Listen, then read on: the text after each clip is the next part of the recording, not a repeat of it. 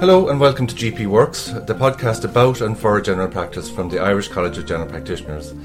I'm Tony Cox and I'm Medical Director here in ICGP. And in this podcast, I'm talking to Dr. Sumi Dunne about her life and her experiences.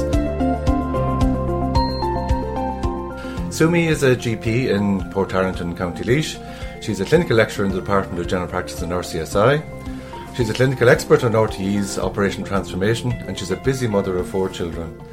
So, Sumi, would you mind telling me a little bit about yourself? Thank you, Tony. Uh, I've been here now in Ireland for a good many years, uh, almost coming up to 20 years.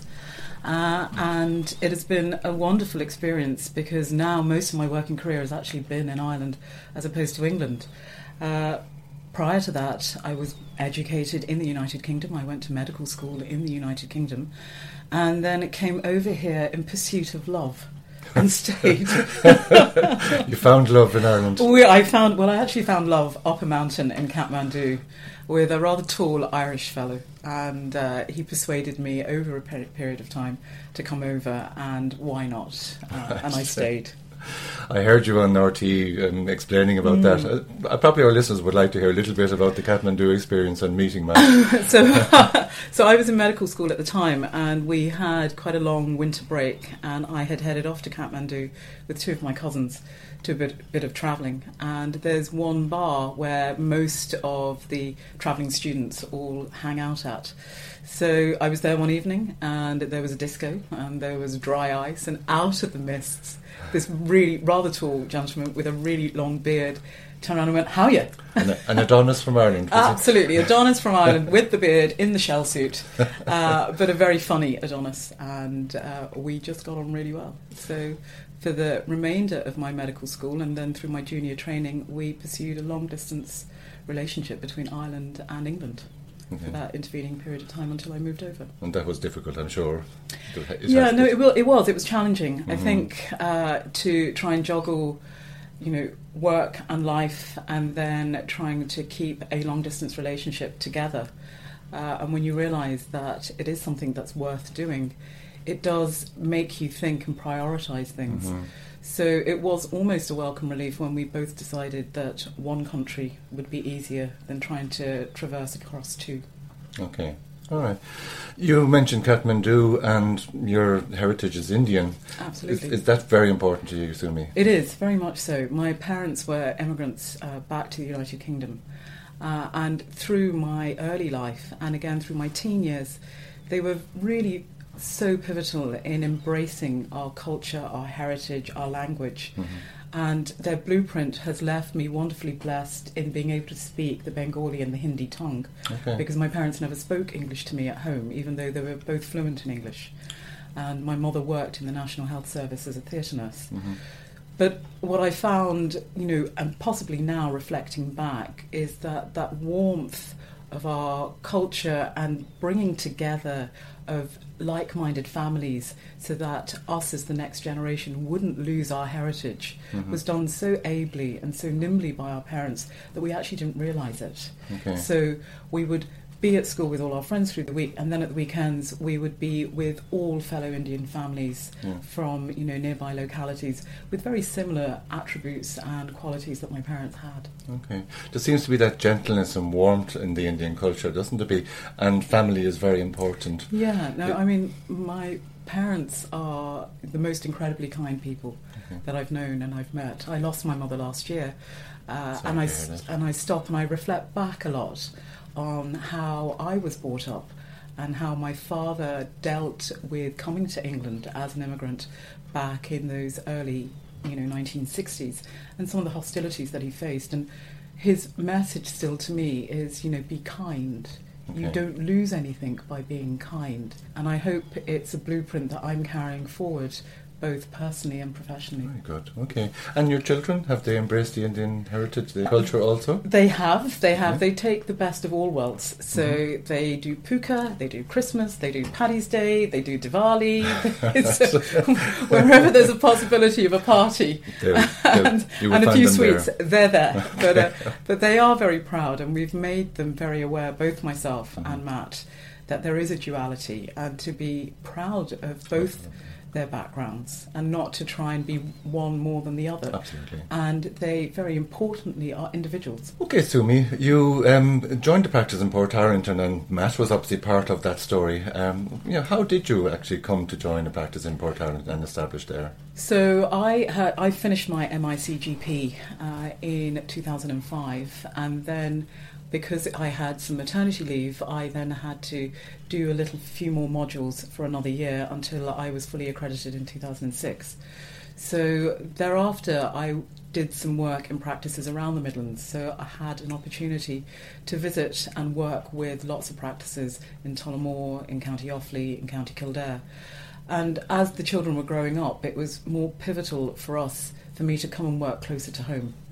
Uh, Okay. Uh, mainly from very practical issue of school drops, school pickups, Right. uh, attending to last minute crises that may occur.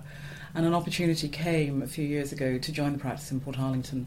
Uh, and when it came with the retirement of a senior partner, it was almost, you know, too good to be true. It was what you were looking for. Absolutely. Mm. Uh, so now I'm working in a group practice uh, in a modern building on the outskirts of Portarlington, and I have to say it's a great atmosphere to work in. It's a great town to be part in. It's a privilege to be a GP mm-hmm. within the community there. How big is Portarlington, Sumi? Port Arlington is just under 10,000 Okay. at the moment. The census in 2016 clarified at about 8,300. We've probably had a bit of a population shift since then, so we're currently sitting just at under 10,000 at the moment. And being a GP in a small town like Portarlington probably has its own challenges. You're a very recognisable face, and you know wherever you go, people will know. Uh, is that a challenge? Uh, being a GP living in a small part of Ireland, you know, I have it in Ennis, and it's Uh, yeah, no, absolutely. There's yes and there's no. There's pros and cons. I think rural Ireland uh, and living in rural Ireland and working in rural Ireland has so many positive benefits. Mhm. They do outweigh that people knowing you. Uh, and I think the town in itself and the community are very respectful and will hold their boundaries when myself and the kids are out and about because then I'm just a mother. I'm, Mhm. not, I'm a parent. I'm exactly the same as everybody else. Uh, they've also been very respectful at school gates, also at parties, again, when I'm just a mother and nothing more than Okay. my kid's mother. There are times where, yes, as we do know, the challenges of being in a rural community are there. Uh, and at times you feel that possibly it may be better to work in a slightly more anonymous environment. Uh, but I think it would be a challenge that everybody would see. But by and large, your patients and your friends respect your dual role and, and, and keep those Absolutely, separate. uh, and you know, and that is very well appreciated. You've maintained your links with RCSI and you're a clinical lecturer in RCSI. Mhm. How difficult is it to keep all the strands of your life going? You're a very busy lady. Uh, yeah, no, I was very uh, privileged to be asked, and I'm very aware that my career has followed more of a portfolio uh, aspect as opposed to being a very traditional route. In that, in my latter years of training, uh, one of the then professors, who's now retired, Professor Shannon, had asked would I be interested in teaching, uh, and that position was coming up, uh, and after qualification. Uh, it would be suitable for me to apply. So I did apply Right. thereafter, uh, and I was very lucky to be awarded the post and have stayed there since. For me, if anything, now at this stage, it's an invigorating role to meet and greet and be with students, Yes. the next generation. And I think to be able to give back a little of how we were taught uh, and to embrace some of their youth Mm, and their absolutely. Actually makes the working week Yeah. really very enjoyable. Yeah, I think Bill was probably a great mentor, was he? He He's- was He was before his time, really. Yeah, wasn't he he really was an Mhm. you know an innovator, and meeting someone like Professor Shannon, my, in the latter Mhm. parts of my training, he retired soon after, was you know kind the icing on the cake to say this is why I want to be a GP. Mhm. Okay. Sumi, uh, you have a fairly strong presence on Twitter, and you're again you're, you're very visible. Um, how comfortable are you using social media uh, personally yourself? Uh, I tend to use Twitter just from one particular aspect, and that tends to be more work related. I'm not that comfortable with using social media with putting up uh, personal platforms. So there are very few pictures of my family, very few pictures of my children in particular. So I will use Twitter, particularly if to disseminate information that is of a robust nature Mhm. uh, around health, around vaccinations, around important messages that I feel that possibly my presence may have some influence and other influences on people.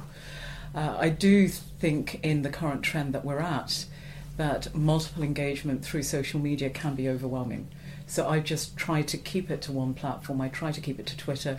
My Instagram account is private, uh, and the main reason for that is for family only, Yeah. for pictures of my children, uh, and to keep that again That's that divide. It's a very personal aspect. Okay. So I haven't really engaged in any other further social media aspects. Uh, I do use, uh, as fellow colleagues, the GP forums that are available. Yes, the online Uh, forums. The yeah. online forums, which again are great in terms of Mhm. information, learning, uh, being able to, you know, communicate with a body Yeah. of fellow professionals, but probably not as extensively as I should. Okay. Yeah, it, it's a great community of GPs Mm. together in one place there, isn't it? And you can get an answer to a problem very quickly sometimes, Absolutely, can't you? yeah. How do you protect your children from the evils, I suppose, in inverted commas, of social media? You know, do you set ground rules? Um, how We- old are your children, um, and, and who do you allow to engage in so, Uh, yeah, social media? so uh, my children probably think I am the worst mother in the world, uh, and they think I'm awfully strict. Uh, so at the moment, we have an age range from 16 uh, down to six, Okay. and I have a 14 year old and a 12 year old. And I am very cognizant that one rule doesn't apply to all. So we are very protective over our six year old, and we minimise Mhm. if her engagement, if not, she has absolutely near enough negligible engagement uh, with social media. We have had a no screen rule Monday to Thursday in our house for a, a long period of time, and all the children know that. And part of that came from when they get in from school, once they've eaten, once they've done homework, we've got a whole load of activities to do if we allow them to sit in front of the TV, I'll never get them away like any other parent in Ireland. So they've kind of accepted that Okay. as ground rule. Okay. But then I have a 16 year old, and my 16 year old, as we all know, they have. They They're have, different. They're different, and they have rules, and they have ideas, and they have expectations of Mhm. their own. And we have had, you know, meaningful engagement. Challenging. would be another challenging probably engagement but he is aware he's very aware that uh, myself and his father are wouldn't say police but we would ask him what he is browsing we would Okay. say what is required he does know that he has access to a computer in a family room for an educational engagement Mhm. uh, and he will openly say that he's doing this Mhm. he can, you know, disappear with a phone. I am very aware of that. Uh, but I have to also allow safe boundaries and educate him to safe boundaries and also give him that little bit of ownership to say, yes, you are growing up. Okay. I think what helps for us is that we have really bad Wi Fi where I live. So the chances of him streaming anything is negligible because I can just about open Okay. a very small media file uh, in the house. Mm. Uh, and for us, which again, on discussion with all the kids, we have a no phone upstairs policy, no tablet upstairs policy. So we have a phone box at the bottom of the stairs. So as people go upstairs, going Yeah, to bed at night, Park your phones you there. park your phones there Okay. and you go and you know upstairs is for sleeping uh, and we Mhm. don't take phones or anything that would admit any kind of screen light upstairs That's very good advice, Sumi. It really is, and I, I have to say I must admire that. And I'm sure many people listening to this will admire that. Uh, It, it, has, it has to be challenging. it, but it has to be challenging you know i'm not Mm. this is not to say that there's Mm. no creaking down the stairs in the middle of the night you know i'm not we're not immune to that uh, however you know we are trying like every parent you have in a Ireland, responsibility for and we have a responsibility and i think it's that Mm. cognizance and that shift Mhm. that as your children grow, whatever you have instilled in a young age, we need to be adaptable Absolutely. to move with that. And if anything, say the internet is here. Uh, rather than saying no, no, no, Yes, yes, let's work with and you know educate. absolutely.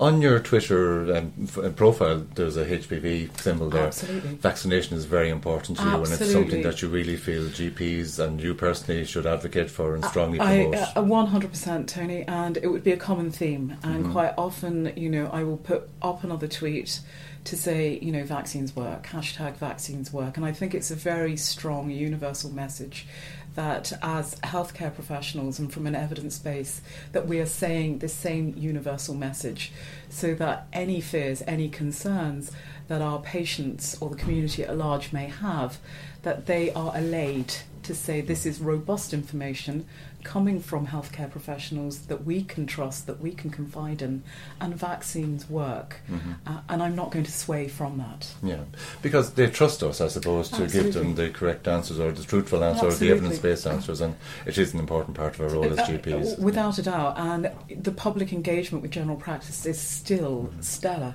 and they still trust us mm-hmm. as their primary healthcare provider.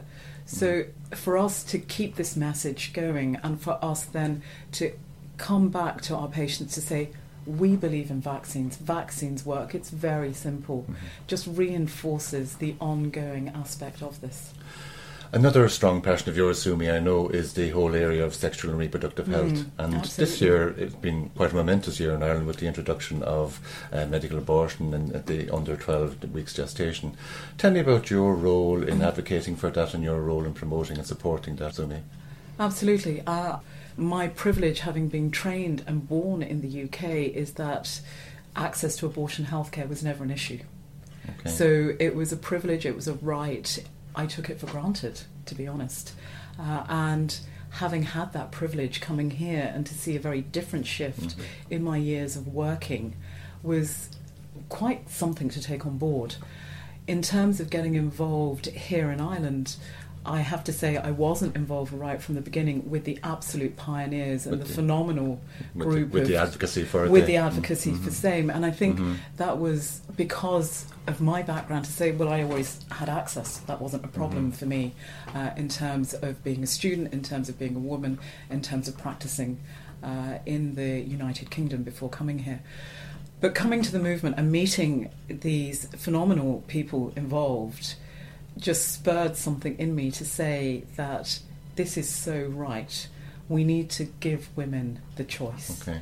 We need to give women robust choice and we need to give women the opportunity to feel safe in their choice. Okay. And with that, I think that's where it came from for me to say if there is anything that I can do, uh, supporting a campaign, doing a few small tweets, being a slightly visible presence, yes. I would be very, you know, honoured to be part of that, and also getting to know a new body of committed people in Ireland. It's just been quite something. Yes, okay. From us since January, we've been rural providers. Yes.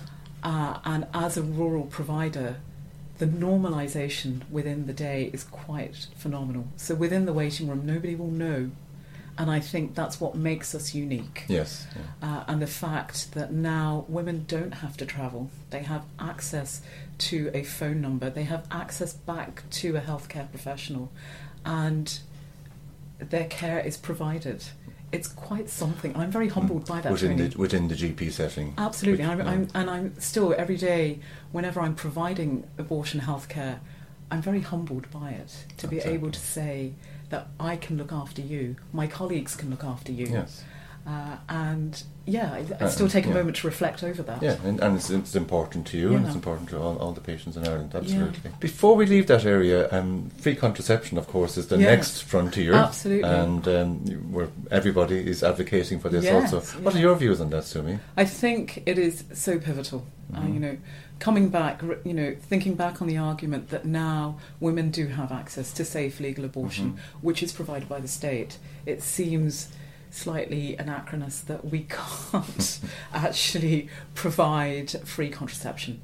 Uh, and that just seems a logical, intuitive step. And it is disappointing to hear the recent announcement of free contraception, but not a totality of service. Yes. Uh, and that, I think, again, as a body of practitioners, together with other allied women's movements within Dublin and the rest of Ireland, that's what we're looking for. So we're not just looking for pills, mm. we're not just looking for condoms. What we're looking for really is the provision of long acting reversible yes, yeah. contraceptives, LARCs.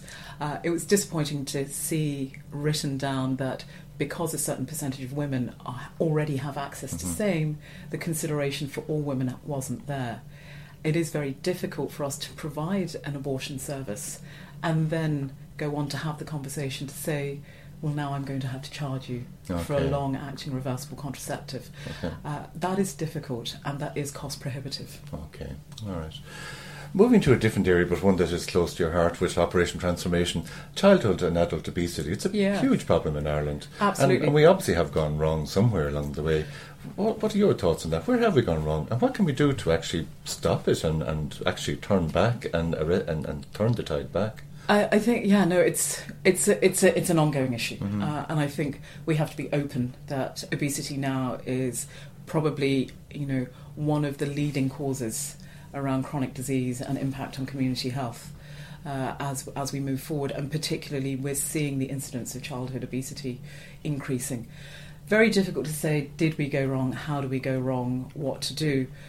Possibly if we go back and we look back at eating habits, lifestyle habits, and exercise, there could be a moment around that. What we do know is that at least 20, 30 years ago, we were walking more. Yes. We were eating more from the land. We were not using as many convenience foods, pre-packaged foods, or grabbing a snack on the Right. way from somewhere, or even more so eating at our desks. So all of the that's seeped slowly into our culture over the last 25 years. Grabbing a bite to eat at your desk, not moving, has become part of the cultural norm. Feeling slightly guilty here, Sumi.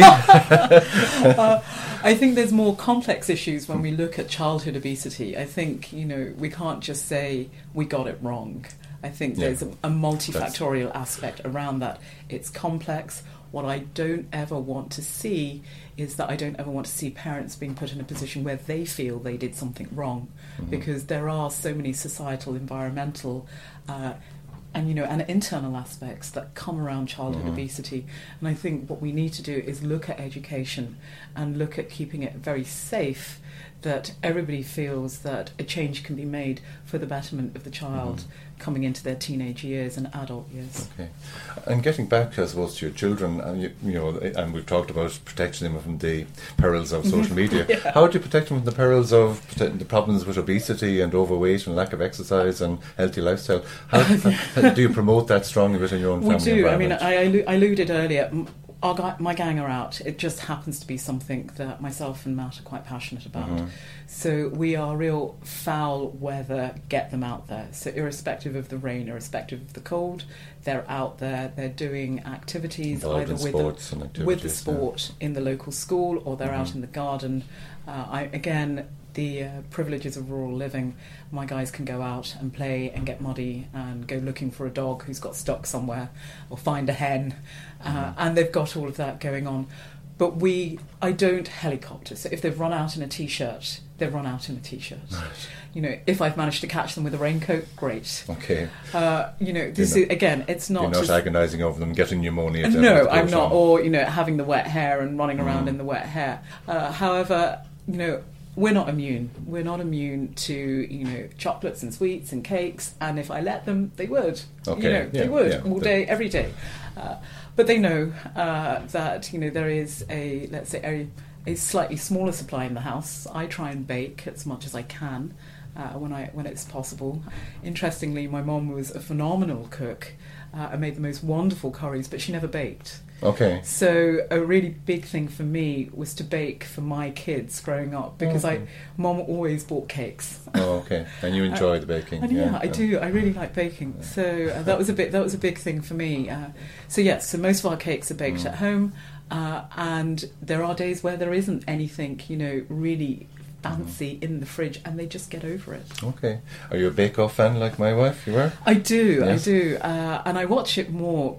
So to see the interaction between the candidates, Right, it's good- and it's good yeah, It's a good pro- it's good it's TV, a great it? program, and then you kind of go, "Can I do that? Can I? Can I in that time space?" Yeah, so it's that kind of guilty pleasure of, of voyeurship. Talking about TV, you, you took on the role as one of the clinical experts on Operation Mm. Transformation earlier this year. Yeah, That was a whole new departure for you. yeah, And, absolutely. Uh, has it been fun? Have you enjoyed it's It's been really good fun, uh, Mhm. and the reception has been f- fantastic. It's been Mhm. overwhelming. Uh, yeah, and uh, again, very lucky. I've been asked back to go on the next series, Series Oh, very good. 13, which is Mhm. commencing in January 2020. You must have done something right. So I must have done something right. Uh, but yeah, no, it was it was really interesting to be Mhm. involved in that and seeing again a very different sphere of uh, how health is perceived by the nation. Uh, and when we look at it as individuals, it's very easy for us to get siloed into a model of care that we're there with our patients, but then having a bigger platform of being able to give information that tens of thousands, if not hundreds of thousands of people are, will be listening to Yeah. is quite an honour. It's got a massive listen, uh, Absolutely. viewership, hasn't it? Really, Absolutely. a, a, a, huge target audience. You know? Exactly, and Mm. it, it is. It's great Mhm. fun. I mean, it's a great team to work with. Mhm. Uh, and again, it just adds, as I said, to that slight portfolio aspect Mhm. uh, that I seem to be pursuing. Were there any memories in particular that stood out for you during the year? I think, yeah, no, absolutely. One particular uh, leader who everybody would recognise had a story that just touched everybody's hearts.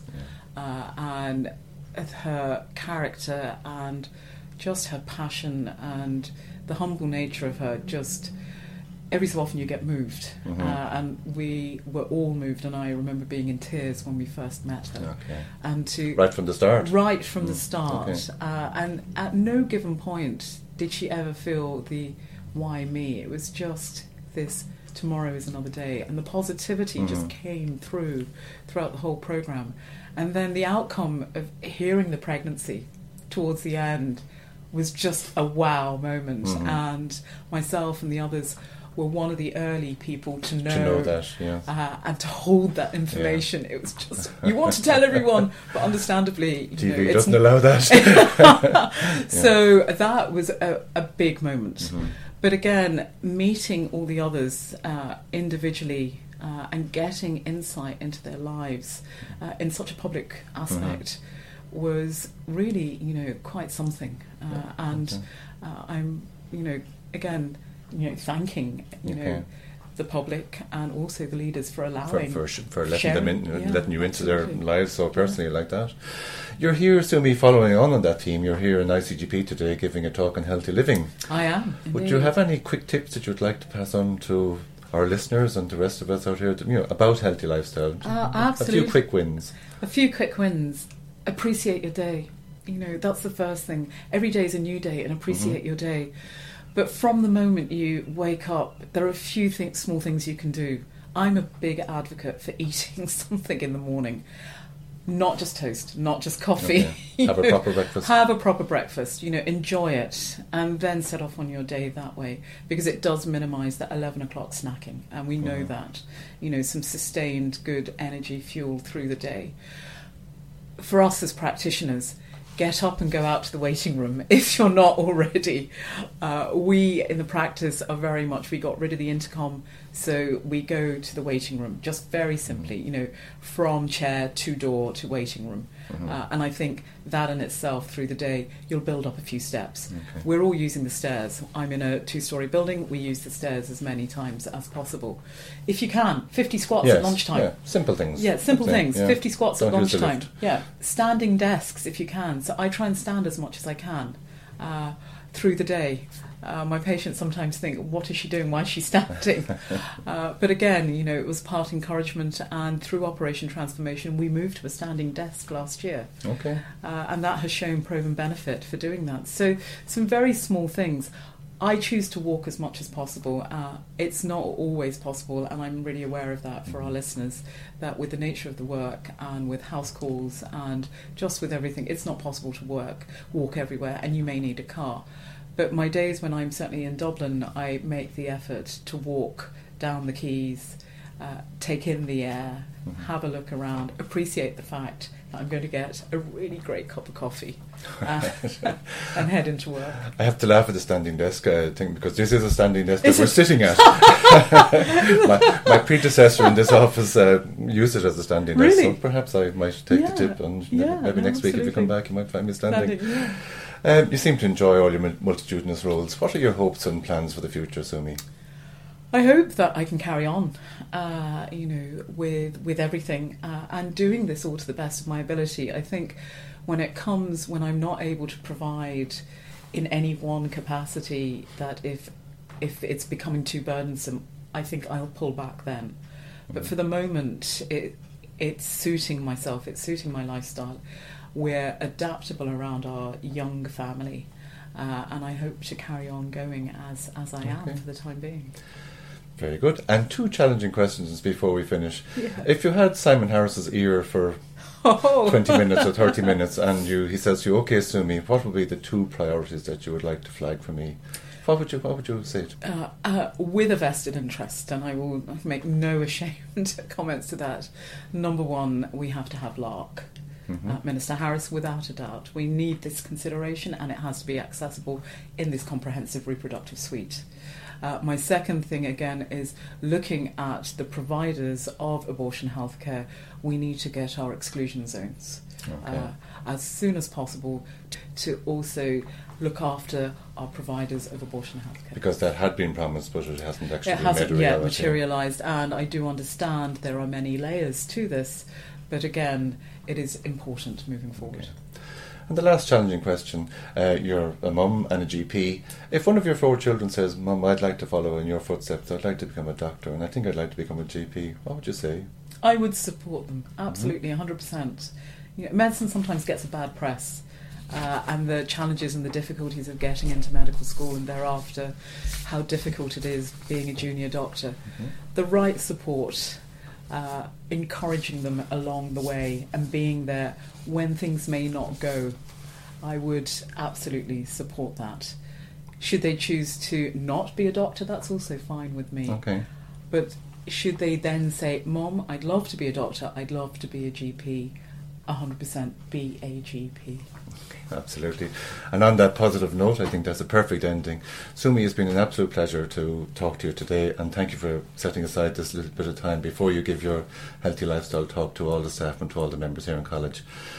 So to wrap up, I'm Tony Cox. This is the GP Works podcast series. Um, the series is available on SoundCloud, iTunes, and Spotify. So we'd love if you would subscribe, and we'll be back again with another episode very, very soon. So thank you, everyone.